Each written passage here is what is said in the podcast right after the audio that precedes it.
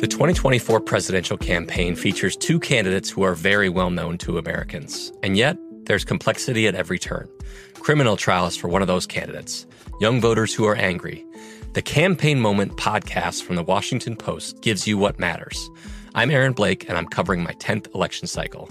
My colleagues and I have insights that you won't find anywhere else. So follow the Campaign Moment right now, wherever you're listening. Today's episode is brought to you by Canva. Uh, we're all looking for ways to make an impact at work, but not all of us are skilled in visual design. A Canva helps you get your point across uh, simply and beautifully. It's easy to design Canva presentations, docs, whiteboards, and videos.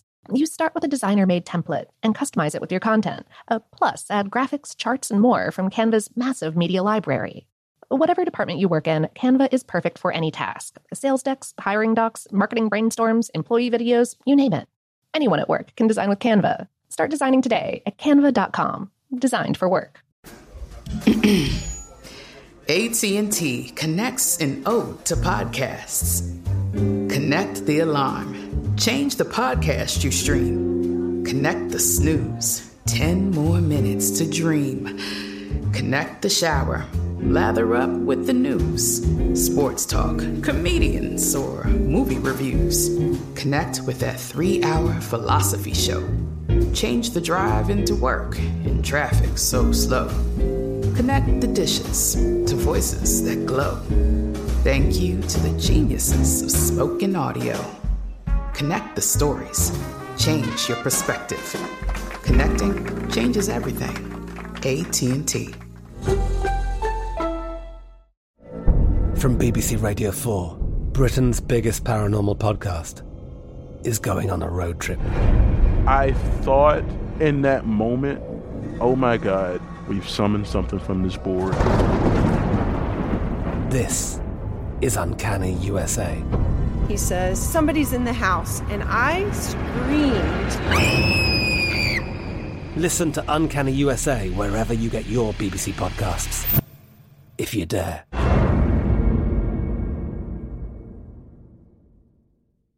This episode is brought to you by Technically Speaking, an Intel podcast. When you think about the future, what kind of technology do you envision?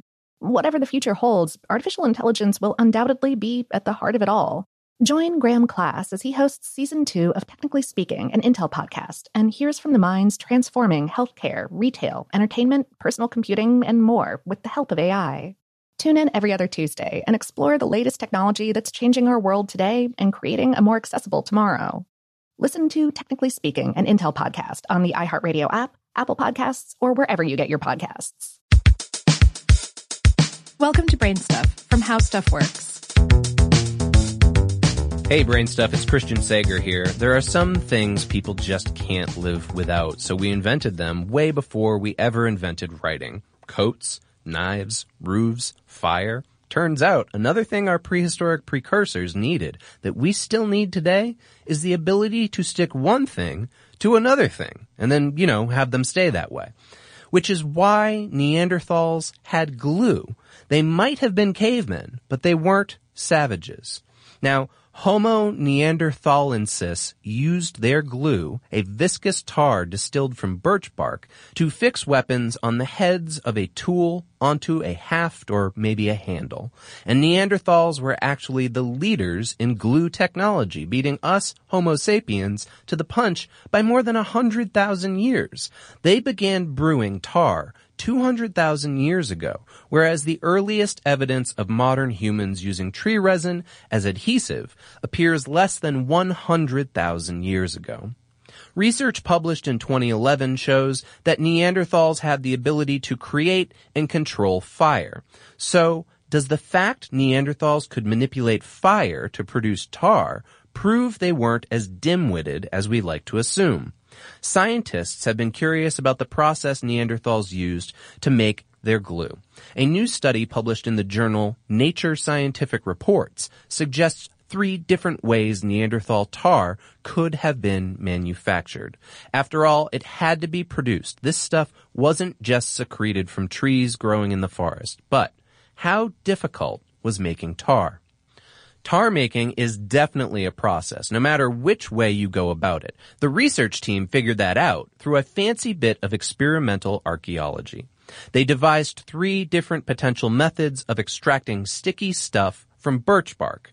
The ash mound method, where tightly rolled layers of birch bark are covered in ash and embers.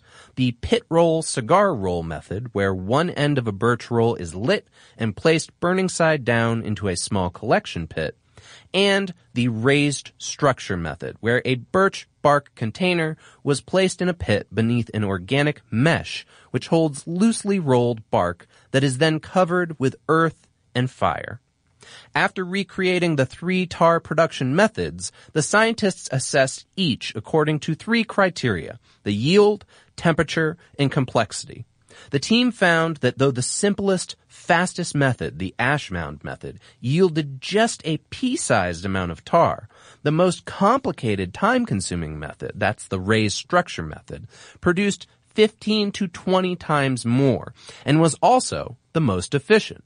They also observed that regulating the temperature of the fire didn't make much of a difference to the product. Even though they have no evidence that the Neanderthal way of making tar was similar to any of their experimental methods, making the connection between the birch bark, the fire, and the tar would have required that Neanderthals possess a proclivity for abstract thought. So whether they were making easy, inefficient tar instead of something like the high yield method requiring a folded cup and a little grill made of sticks, Neanderthals had something going for them. They were seriously using their brains. And who knows? It's possible they started with a method similar to one and then moved on to another over time.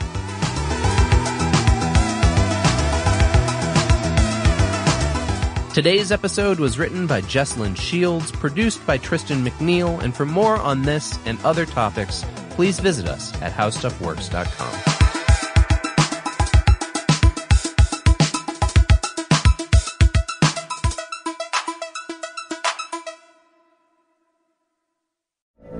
From BBC Radio 4, Britain's biggest paranormal podcast is going on a road trip.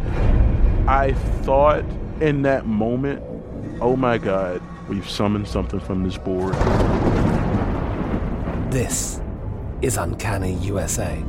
He says, Somebody's in the house, and I screamed. Listen to Uncanny USA wherever you get your BBC podcasts, if you dare.